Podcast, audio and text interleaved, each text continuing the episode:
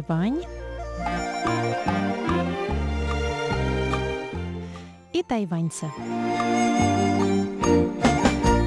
В эфире передача «Тайвань и тайваньцы». У микрофона Мария Ли. Здравствуйте, дорогие друзья! Сегодня в нашей студии мы с большой радостью приветствуем почетного гостя. Это новый руководитель представительства в Тайбе Московско-Тайбэйской координационной комиссии по экономическому и культурному сотрудничеству Юрий Анатольевич Метелев.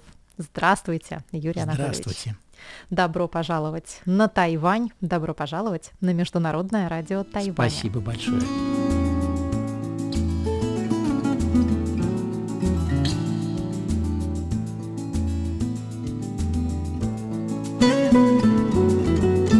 Юрий Анатольевич, вы, я посчитала, седьмой по счету Тайбяо, как мы называем наших представителей здесь на острове представители Московско-Тайбэйской комиссии шестого срока правления. Не побоюсь этого слова. Семь – счастливое число. Расскажите, как вас принял Тайвань?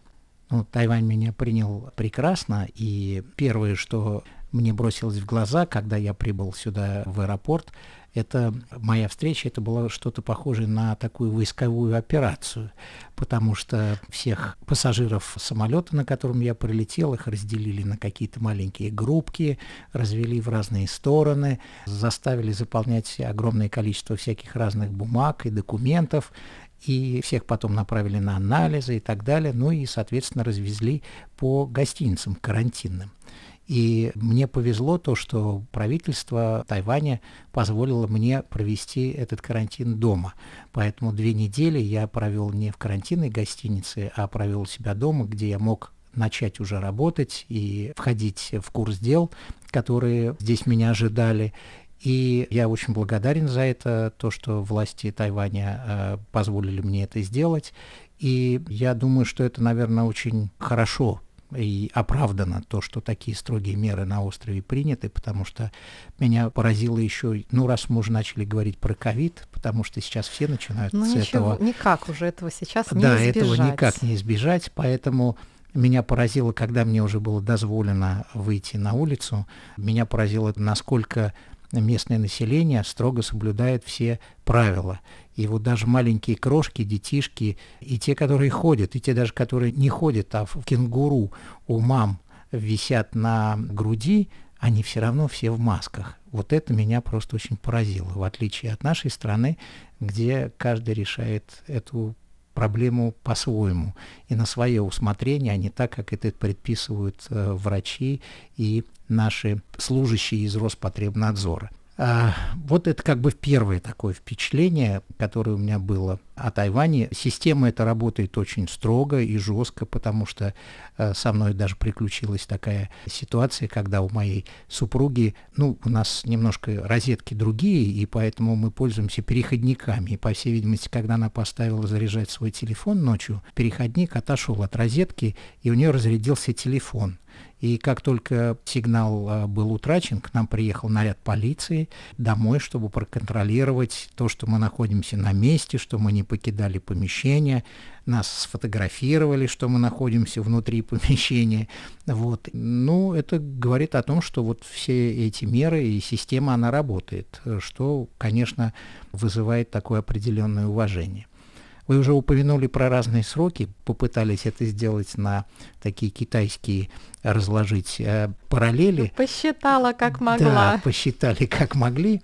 Вот, но действительно, наша комиссия работает здесь уже в этом году будет 25 лет, исполняется с того момента, как была открыта комиссия. Поэтому у нас сейчас фактически юбилейный, юбилейный год, год, четверть века. Да. Московская Тайбэйская координационная комиссия работает в Тайбэе и проводит очень активную работу для того, чтобы познакомить наших граждан и жителей Тайваня и с культурой, и с образованием, и помогает и содействует в развитии экономического сотрудничества, что тоже немаловажно, и товарооборот между Тайванем и Россией, он довольно хороший, он мог бы быть лучше, но мы об этом, может быть, как-то поговорим Можно в отдельной какой-то передаче. ссылку на пандемию в том числе, потому Ну, что а, здесь не, здесь не только дело в пандемии, к сожалению, здесь вопрос в структуре нашего взаимодействия, поэтому здесь э, вопросы одни такие более глубокие, которые требуют, наверное, более детального и серьезного исследования и отдельного разговора. Мы непременно его проведем. В конце концов, это комиссия по, в первую очередь, экономическому и только во вторую по культурному сотрудничеству. Я бы не стал бы так разделять, потому что для комиссии э, важны оба эти направления. Это не только экономические, но и культурные, и образовательные, и гуманитарные обмены. И прежде всего это обмены между молодежью, Поэтому мы тоже сейчас прилагаем большие усилия к тому, чтобы это направление несколько расширить, потому что, к сожалению, действительно сейчас, вот вы упомянули, пандемия влияет на эти вопросы очень сильно, но мы очень тесно работаем сейчас с тайваньскими властями на предмет того, чтобы немножко как бы были ослаблены эти меры для студентов, которые приезжают сюда. И не знаю, может быть, это нас услышали, или, может быть, Министерство образования каким-то образом это само предпринимает какие-то меры, но мы этот вопрос уже не раз поднимали и ставили, чтобы наши студенты, которые хотят приехать сюда стажироваться или учиться на Тайвань, чтобы имели такую возможность. И местные власти сейчас разрешили это делать, то есть всем студентам, которые приезжают сюда учиться для получения степени бакалавра или магистра или доктора, они могут беспрепятственно приехать э, на Тайвань, получить соответствующую визу, за исключением... После ну, прохождения ну, После прохождения, конечно, карантина приступить к учебе. Да. Но сейчас рассматривается вопрос и к тому, чтобы и студенты, которые хотят сюда приехать на краткосрочные языковые курсы, могли приехать. Я думаю, что такое решение будет принято, может быть, не до конца этого года, но может быть после... Со следующего семестра. Со следующего семестра после китайского Нового года.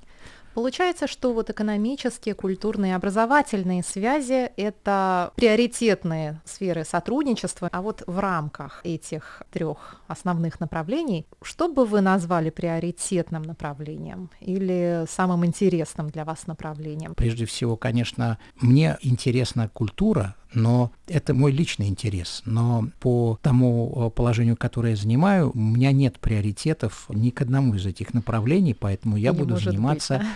всеми направлениями усердно. И, конечно же, меня беспокоит э, ситуация вот с тем положением, которое у нас сейчас складывается в двухсторонней торговле, потому что действительно пандемия оказала негативное влияние на эти процессы, но в то же время она и открыла новые возможностей, и такое открылось новое окно возможностей для расширения нашего взаимодействия. Это такие области, как, например, переработка рыбной продукции, которой сейчас у нас имеется переизбыток, но не хватает, например, мощностей для того, чтобы ее перерабатывать, упаковывать и потом доставлять на стол к потребителю. На Тайване такие возможности есть. И мы эти возможности раньше, к сожалению, никак не использовали. Я думаю, что над этим стоит поработать. Тайване большой интерес к нашей пищевой индустрии, к пищевой продукции, потому что тайваньцы очень открытые люди, они хотят что-то узнать новое, попробовать что-то новое, поэтому, несмотря на то, что это все для них очень экзотически выглядит, они с удовольствием едят и наше мороженое, и пробуют нашу сгущенку, и какие-то джемы из незнакомых ягод, таких как называются черная облепиха смородина. и черная смородина. Ну, черная смородина бывает и французская, и американская, а вот Очень редко. облепиха, Почти вот, по-моему, кроме нас нигде больше не используется. Вот. И мед, и какие-то напитки, и поэтому я думаю, что это тоже такая сфера, которая может быть интересна в том числе и для наших предпринимателей, мелких и средних предпринимателей, потому что спрос на эту продукцию здесь, на Тайване, есть. И для наших соотечественников, которые живут на Тайване и тоскуют по любимым продуктам, может быть, нам удастся и нашу любимую всеми селедку продвинуть на Тайване так, чтобы она тоже стала здесь популярной, так же, как и российский, например, мед. Может быть, но селедка, конечно, для тайваньского потребителя это уж прям супер экзотический продукт, потому что на Тайване все-таки продукты и кухня, она предполагает, что продукт должен пройти какую-то некую обработку. Вот. Либо уж это уж совсем прям что-то свежее такое из моря выловленное, либо это уж как-то немножко приготовлено. А это селедка был это крик немножко... души. И да, я понимаю. Но, кстати, здесь действительно, вот почему я говорю, что большой спектр продукции, который интересен Тайваню, потому что я вот сам, проходя по одному э, магазину, супермаркету, увидел прилавок, где написано «русский хлеб».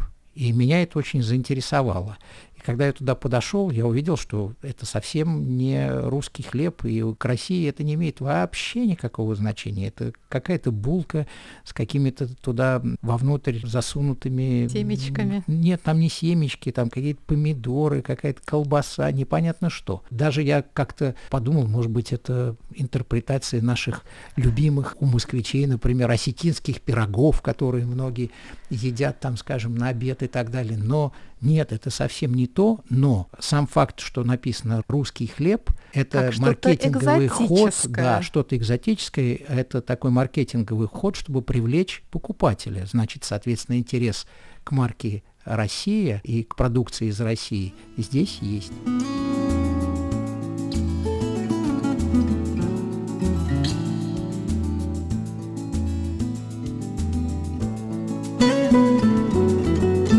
Напоминаю, что в гостях у русской службы Международного радио Тайваня Юрий Анатольевич Метелев, наш новый Тайбяо или представитель, руководитель представительства в Тайбе Московско-Тайбэйской комиссии, который отвечает за связи между Россией и Тайванем. Юрий Анатольевич, я все-таки хочу вернуться к истокам, с которых я хотела начать, но раз уж мы сразу с места в карьер перенеслись на Тайвань, давайте теперь перенесемся обратно на нашу родину. Мне просто всегда ужасно приятно приветствовать в нашей студии не только наших соотечественников, с которыми нас объединяет страна, общий город, но и общая альма-матер. Вы мой сюэджан, как здесь говорят по-китайски на Тайване, старший однокашник. Я уж не знаю, как это перевести, у нас такого емкого слова нет, по учебе. Вы окончили Институт стран Азии и Африки по направлению история со знанием китайского языка. Вы говорите по-китайски, вы китаевед. Расскажите, пожалуйста, что в свое время вас сподвигло выбрать этот тернистый путь? И это очень сложное, непростое направление. Это действительно очень сложное, непростое направление. И, вы знаете, это вот какой-то поворот судьбы, что ли, потому что никогда в жизни я не думал и не планировал изучать китайский язык. Это совершенно произошло случайно. И произошло, наоборот, как бы в противоречии с моими интересами, которые у меня были в то время у молодого человека. И я, э, начиная вот с раннего такого возраста, очень увлекался Востоком в целом, не Китаем. И меня очень интересовали вот именно как раз цивилизации, восточные цивилизации, древние, их литература, культура, искусство. И я читал очень много книг, те, которые были тогда доступны в Советском Союзе. Был записан в массу всяких разных библиотек э, в Москве. И, откровенно говоря, я планировал изучать арабский язык не китайский. Но так получилось, что после школы я не стал поступать в университет, я пошел в армию, после армии я вернулся, и у меня появилось несколько более широкие такие возможности для выбора института, потому что я сначала хотел поступать в университет дружбы народов, потому что именно в то время там арабский язык, он был очень силен, и более того, там было очень много студентов из арабских стран, с которыми можно было и даже было необходимо общаться, поскольку, в политике университета того времени было обязательно проживание в общежитии, даже если ты не иногородний студент, даже если ты москвич, и тебя обязательно селили в комнату с тем, с кем ты не мог общаться по-русски. И ты должен был практиковать таким образом язык. Я, поскольку, поскольку перед армией после школы там работал, я эту всю систему знал, как это все выглядит, и меня, я, честно говоря, был настроен на это. Но потом некоторые мои товарищи, которые учились в ИСА, на арабском как раз отделении сказали, да ну что ты туда пойдешь, там вот это вот, там не тот арабский язык, нужно классический арабский язык, вот у нас здесь, вот в ИСА и так далее. Они меня переубедили, и я решил поступать в ИСА. И после того, как я поступил в ИСА, и когда спрашивали у тебя, какой язык ты планируешь изучать, я написал, что арабский. Вот я с удивлением узнал о том, что меня зачислили в китайскую группу, а не в арабскую, потому что сказали, что в арабской группе там полный набор, а вот вы занимались хорошо на подготовительном отделении, поэтому вот мы вас решили направить на китайский язык. И вот так это знакомство с Китаем и с китайским языком произошло. Но это какая-то случилась магия, потому что в то время именно кафедра китайского языка, кафедра китайской истории, э, филологии, экономики были наполнены особым духом и особой атмосферой, потому что там работали уникальные преподаватели, которые были не только уникальны в нашей стране, они были уникальны во всем мире, потому что те исследования, которые они делали, не делал никто больше в мире, и их мнение авторитетное, оно было весомым везде, во всех странах, среди всех китаеведов, которые занимались изучением Китая. И вот я попал в эту атмосферу, которая меня совершенно полностью захватила, и учиться, конечно, было очень тяжело, потому что китайский язык, он непростой, он требует очень много времени, именно усидчивости, вот, но вот эта вот атмосфера, она меня полностью поглотила, и я до сих пор благодарен судьбе, что вот именно произошло и случилось это вот все так. Я попал в эту атмосферу, и я своих учителей, своих преподавателей до сих пор вспоминаю просто с большим пиететом, уважением, и я фактически их боготворю, потому что все, что они мне дали в университете, многие вещи, они не сразу были осознаны мной. Они осознание того, что ты был вот к этому причастен, и ты что-то от них получил, произошло даже, может быть, намного позже, там, через 10 лет после окончания университета, через 15, через 20, потому что иногда ты вдруг попадаешь в какую-то ситуацию, и у тебя в голове что-то щелкает, и ты говоришь, а, это же вот то, что нам рассказывал профессор там такой-то. И оно вот действительно именно так, как он говорил. Ты, может быть, этого даже не осознавал, но где-то на подкорке, в твоем подсознании это живет и существует, и вот всю свою жизнь до сегодняшнего дня э, такие метаморфозы в моей жизни происходят и случаются. Это, конечно, удивительно. Поэтому я безумно благодарен Институту стран Азии и Африки, всем преподавателям, которые там были. И Тайвань для меня я открыл э, сначала, в принципе, через своих преподавателей, потому что так случилось, что многие преподаватели, которые учили меня в университете, в 90-е годы перебрались сюда, на Тайвань, и стали работать здесь. И некоторые до сих пор здесь работают.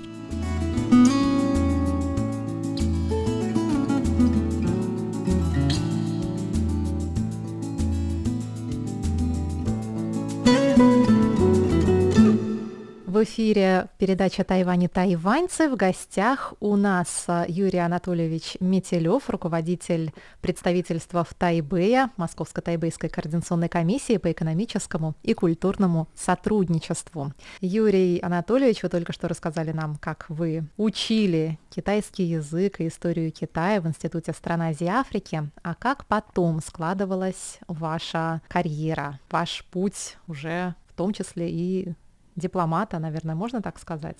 Можно сказать, но это не совсем будет точное определение, потому что я никогда не был сотрудником Министерства иностранных дел и таким официальным дипломатом-дипломатом. Я всю свою жизнь проработал в так называемой народной дипломатии, то, что называется народной дипломатией. Поэтому я народный дипломат, а не просто дипломат.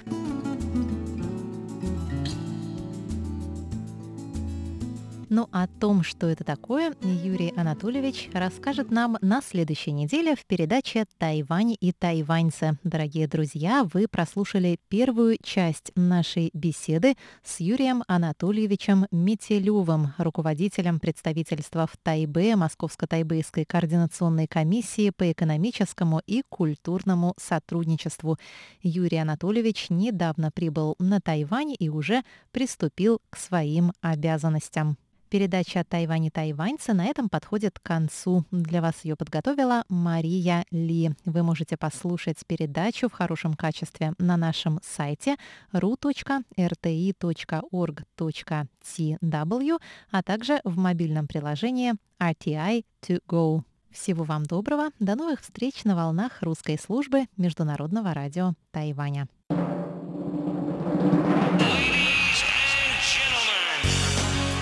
В эфире Международное радио Тайваня.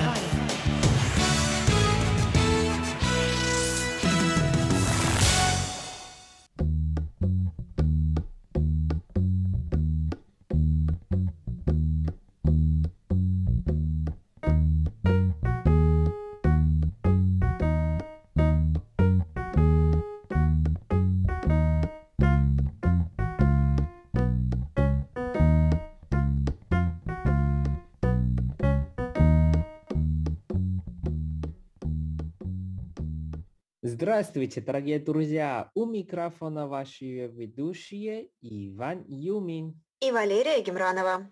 А Нет. это значит, что наступил четверг, и что в эфире наша и ваша самая любимая передача «Тайвань говорит». Всем привет! Всем привет, привет!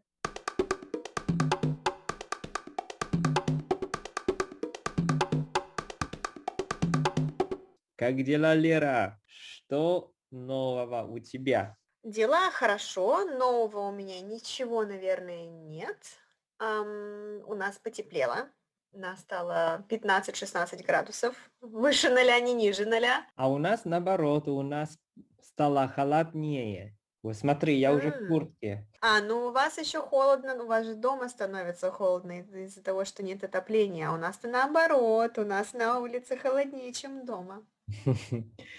Ну что ж, начнем сегодняшнюю тему. Да, с удовольствием начнем. А, Ванюша, в продолжение нашей темы, которую мы с тобой обсуждали на прошлой неделе и двумя неделями ранее, хотелось бы сегодня немного поговорить о правилах карантина, а конкретнее о штрафных санкциях, которые правительство приняло а, на прошлой неделе. Расскажешь нам какие-нибудь детали? Да, ты молодец, еще следишь за новостями. Совсем недавно у нас еще новые правила, точнее, а, дополнительные правила и штраф, как ты сказала.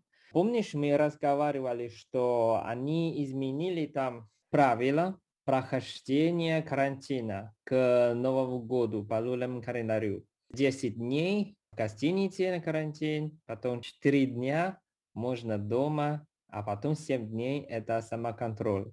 А сейчас они приняли еще вариант, что если ты уже привился два раза, ты можешь делать еще короче а в гостинице. Только 7 дней в гостинице, потом 7 дней дома и потом 7 дней самоконтроль. Здесь э, нужно сделать такое важное уточнение, что дома ты можешь находиться только в том случае, если ты один живешь в квартире или в доме, или в том случае, если ты живешь с родственниками или, возможно, со своей семьей, все люди, живущие с тобой, должны пройти полный курс вакцинации. И второй компонент вакцины должен быть поставлен не менее чем за 14 дней до того, как вот ты въедешь в квартиру либо в дом для того, чтобы обезопасить всех и минимализировать э, риски распространения коронавирусной инфекции. Ну да, но все так все-таки, мне кажется, бесполезно. Почему ты думаешь, что это бесполезно? Не у всех так много дней для отпуска. Да, все равно это получается все-таки 21 день. Например, у тебя есть столько дней для отпуска? У меня сейчас много дней для отпуска.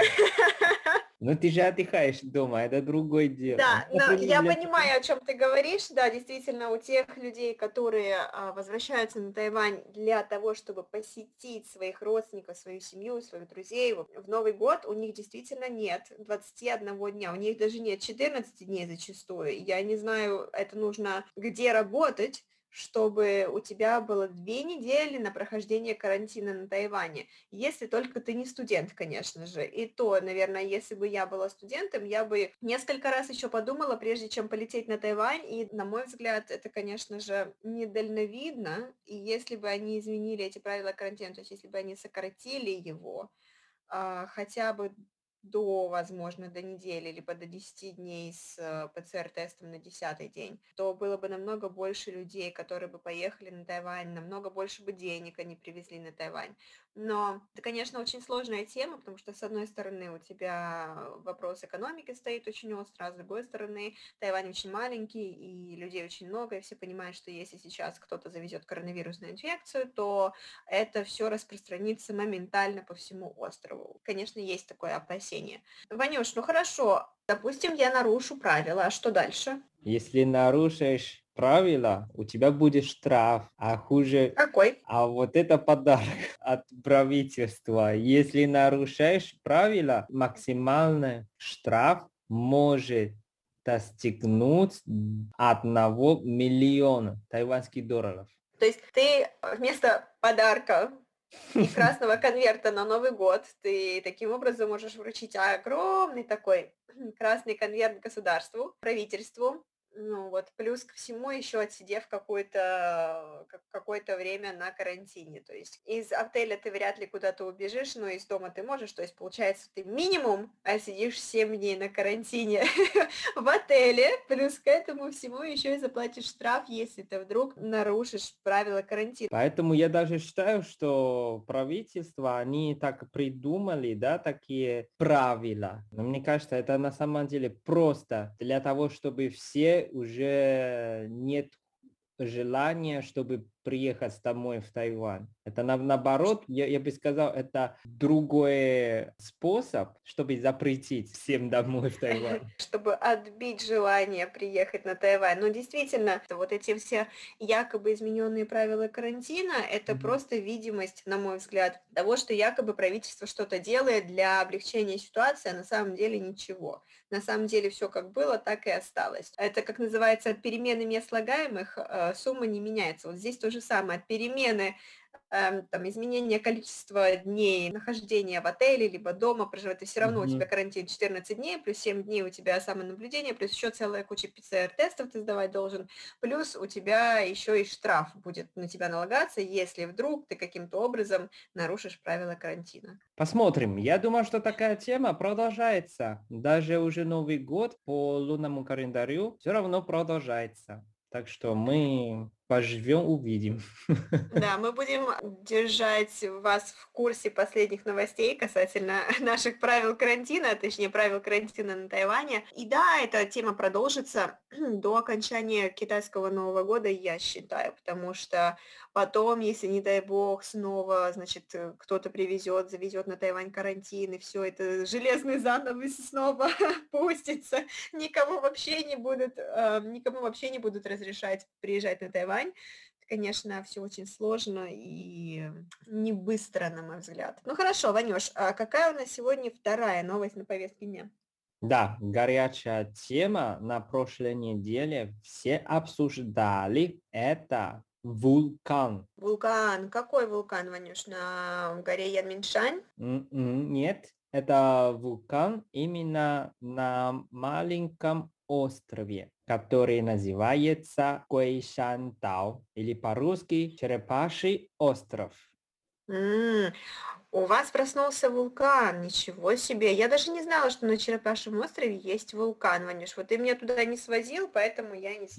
Я туда, я туда тебя не сводю. А ты не знаешь, что на самом деле попасть туда надо подать заявку? Сейчас надо подать заявку? Вообще, вообще потому что этот остров раньше был военный пункт. Раньше вообще запрещали, чтобы путешествовать туда, но потом уже открыли. Но uh-huh. чтобы сохранять, защищать окружающую природу, uh-huh. они uh-huh. каждый день ограничивают э, количество людей на остров. Uh-huh. А остров на самом деле это живой вулкан, как а. и в Тайбэе на горах Яминшан. Это тоже живой вулкан. Просто они спящие, да, и один и другой, они же спящие вулканы считаются. Да, они спящие, но постепенно, наверное, как ты сказала, просыпаются. Ванюш, что случилось? Как что вообще случилось? поняли, что для, он, он проснулся? Для дня назад под островом, точнее под океаном, начали вот эти пар. И это пар такой густой и даже поднялся до как будто до четвертого этажа здания. М, Очень видно, просто высоко. да, даже невооруженными глазами очень хорошо видно. И надо подчеркнуть, что это самое большое количество пар за 16 лет. Ничего себе, за 16 лет.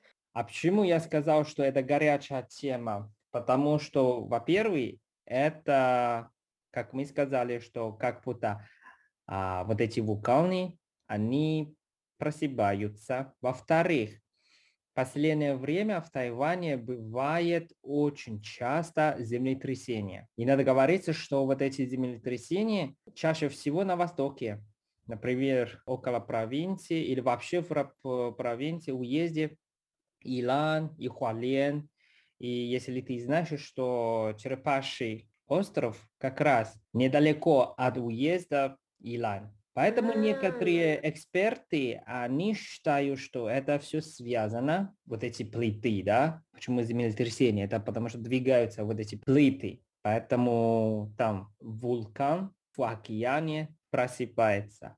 Поэтому и А. тоже делает так много, а, получается, так много а, землетрясений. Ну, конечно, пока еще спорный вопрос, потому что некоторые эксперты, они считают, что нет, это не связано, это просто обычная энергия, да. Но некоторые сказали, что, ну, наверное, уже надо обратить внимание, это опасно. Если э, черепаший остров начинается, наверное, надо побольше обратить внимание на Яминшан и потом еще Пунху. Если ты знаешь, что Пунху это, скорее всего, тоже живой ву- вулкан. Личное мнение, я знаю, что недавно в Японии, да, Кагосима, вот это город, на самом деле, недалеко от Тайваня. Там есть тоже маленький остров, называется Сакурадима. Это Сакурадима, это живой вулкан.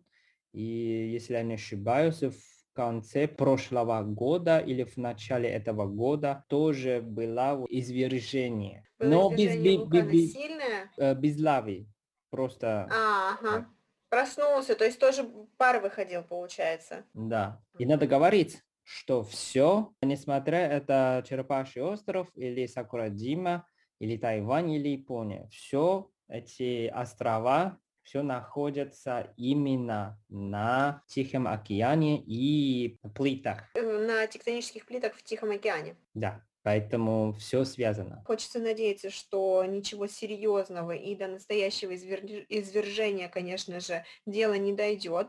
И в такие моменты ты по-настоящему понимаешь, что ты просто-напросто песчинка в этом мире, и ты ничего не сможешь сделать ни против землетрясений, ни против вулканов, ни против тайфунов, ни против какой-то стихии. Ты абсолютно ничего не сможешь делать, независимо от того, сколько у тебя денег. Как твоя семья? Вы же живете на севере Тайбэя. Как твои друзья? Они боятся вообще извержения? Что они говорят? Некоторые, конечно, они считают, что да, это просто обычные дела, пусть они немножко просыпаются, чтобы не потом сразу вот так вот большое землетрясение и сразу извержение, да, сильно. Некоторые очень боятся, да.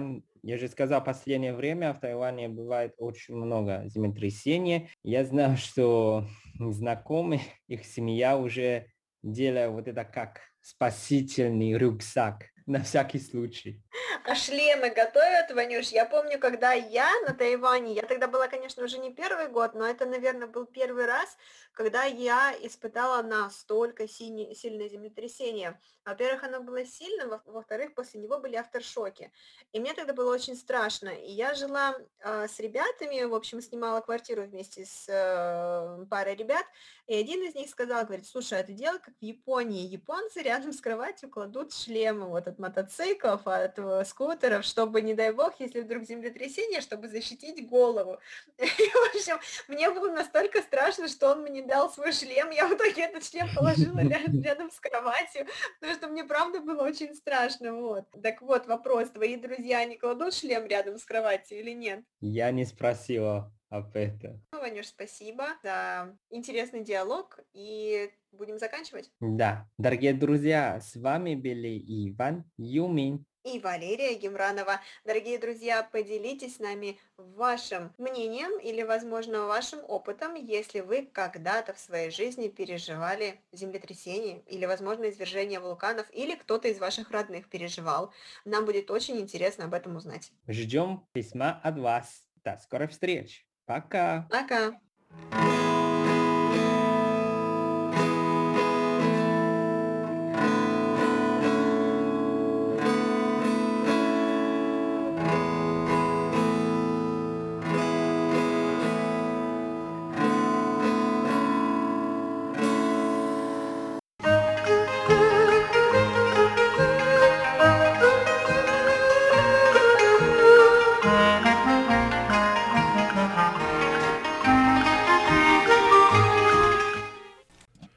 Здравствуйте, дорогие слушатели Международного радио Тайваня.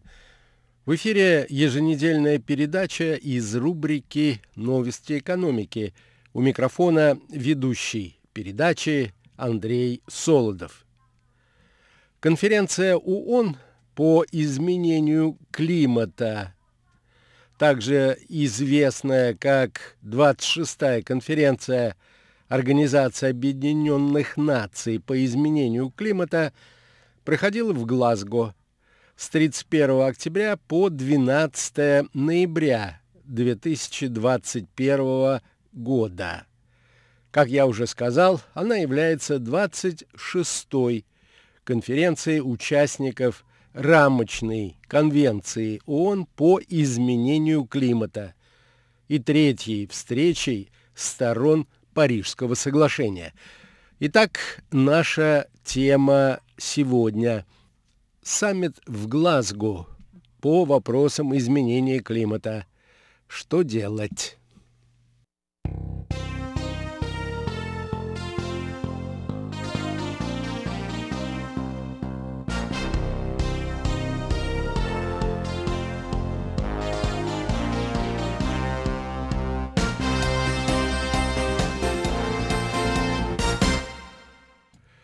Саммит был более чем многолюдным. В нем приняли участие 25 тысяч делегатов из 200 стран и около 120 глав государств. Среди участников были президент Шри-Ланки, премьер-министр Израиля, президент США, президент Украины, премьер-министр Греции, премьер-министр Нидерландов, премьер-министр Индии, премьер-министр Канады, премьер-министр Японии и президент Индонезии. Китай и Россия прислали делегации на конференцию. Но ни Си Цзиньпин, руководитель Китая, ни президент России Путин не приехали. Президент США Байден – подверг критике лидеров России и Китая за то, что они не явились на конференцию. По словам Байдена, роль мирового лидера, которую пытается играть Китай, плохо совместима с тем, что лидер страны не появился на столь важном саммите. Байден добавил, что такая же оценка приложима и к поведению президента Путина. Американский президент выразился следующим образом. Вы знаете, его тундра горит. Имея в виду президента России. В буквальном смысле. Тундра горит. У него серьезные климатические проблемы. А он молчит о готовности сделать хоть что-нибудь. О чем же еще шла речь на конференции?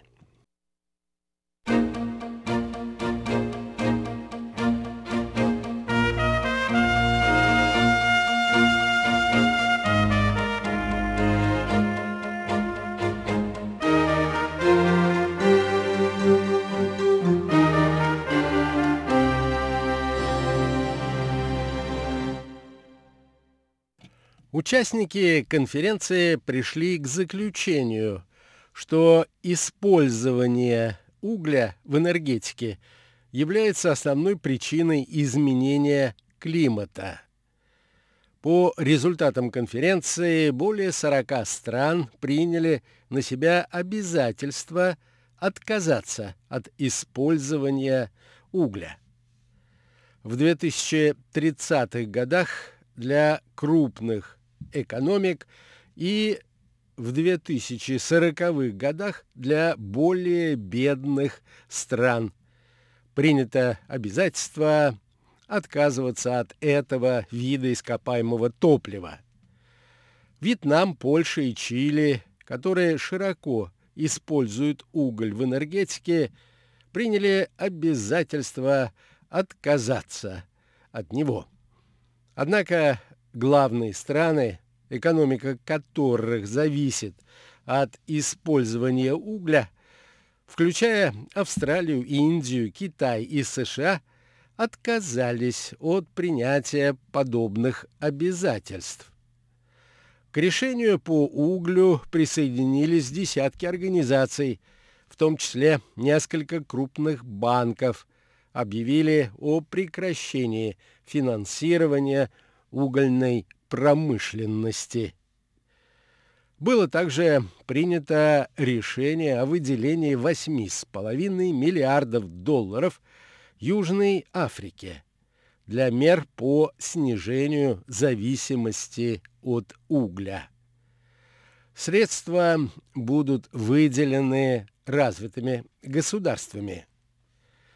По настоянию Индии и Китая, крупнейших потребителей угля, в окончательном документе конференции слова «постепенная отмена» были заменены на постепенное снижение потребления и добычи угля.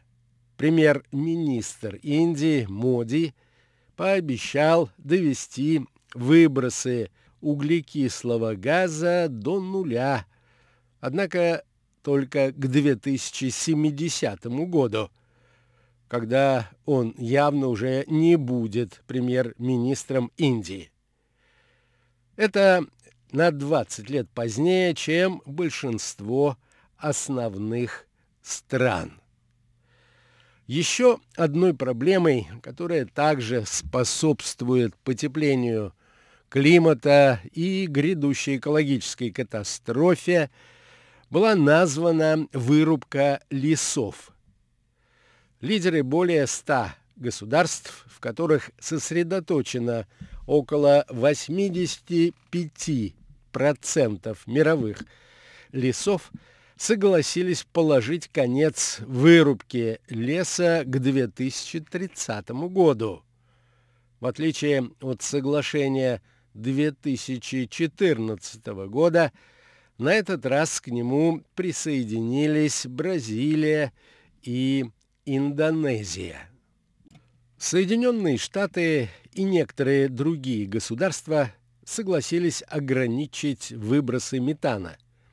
Более 80 государств подписали глобальное соглашение по метану, договорившись сократить выбросы на 30% уже концу нынешнего десятилетия. Лидеры США и Европы заявили, что борьба с сильным парниковым эффектом имеет решающее значение для поддержания потепления на уровне полутора градусов. Однако Австралия, Китай, Россия, Индия и Иран не подписали это соглашение. По мнению критиков, решения, принятые на конференции, недостаточно эффективны. По расчетам некоторых экспертов, при существующих тенденциях рост средней температуры на планете превысит намеченный предел в полтора градуса и достигнет почти двух с половиной градусов.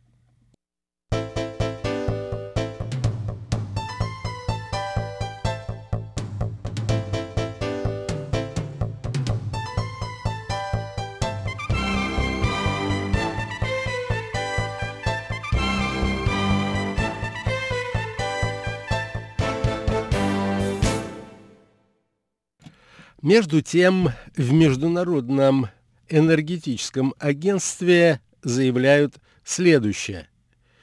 Доля Солнца в глобальной энергетической системе, которая в настоящее время составляет примерно 1%, к 2050 году увеличится до 20%, и Солнце станет крупнейшим источником энергии в мире. Представители этой организации также отмечают следующее. В нынешнем 2021 году произойдет второй по величине рост глобальных выбросов углекислого газа в истории. При этом между политикой, заявленной правительствами, и практическими действиями существует разрыв, который, по мнению критиков, становится все больше.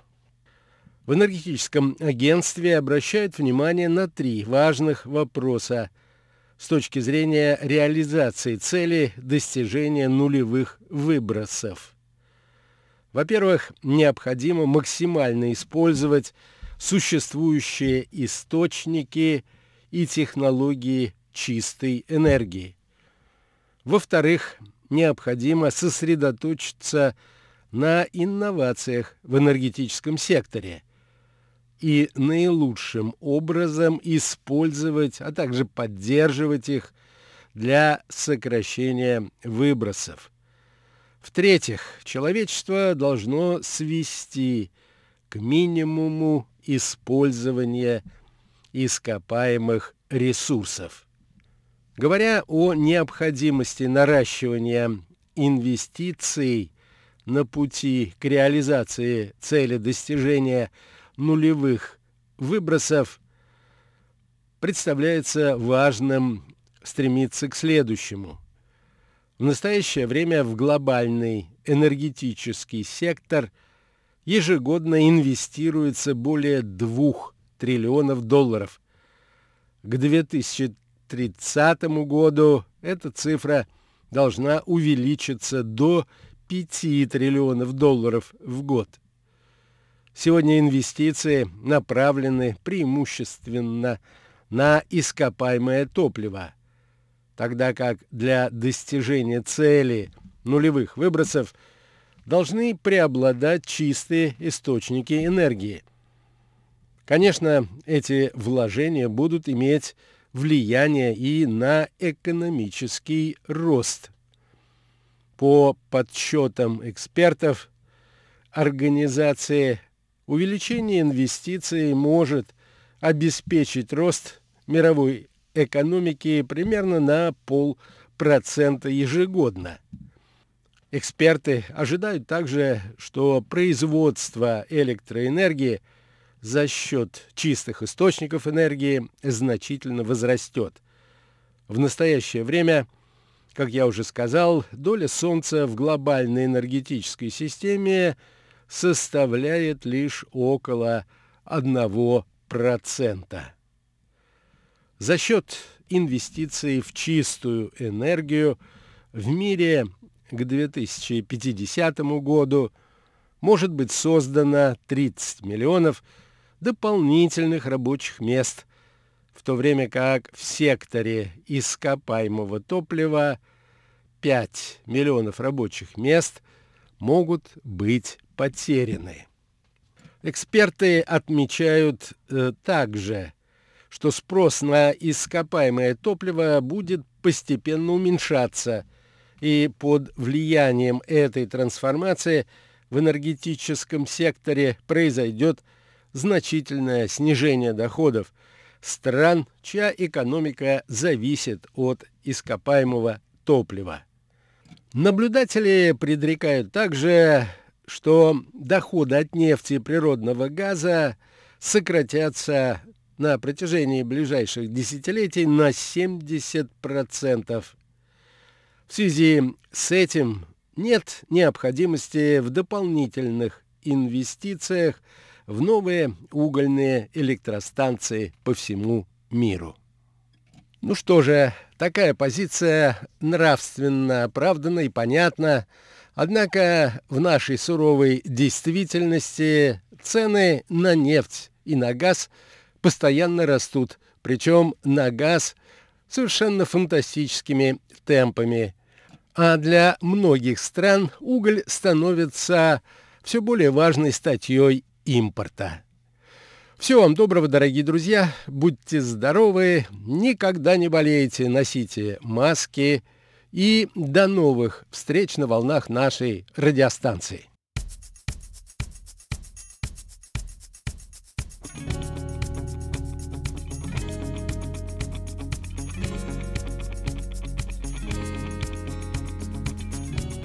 Ladies and gentlemen，欢迎搭乘傻四航空。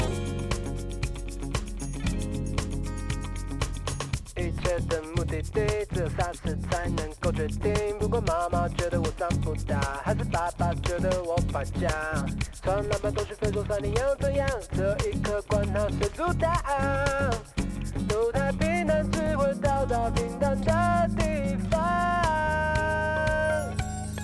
世界这么大，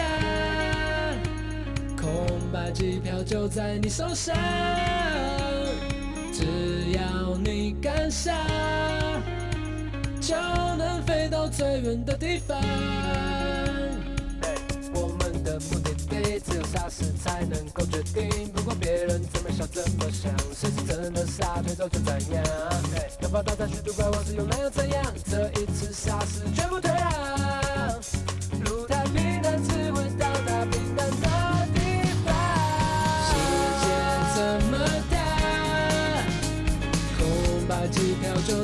受伤，只要你敢想，就能飞到最远。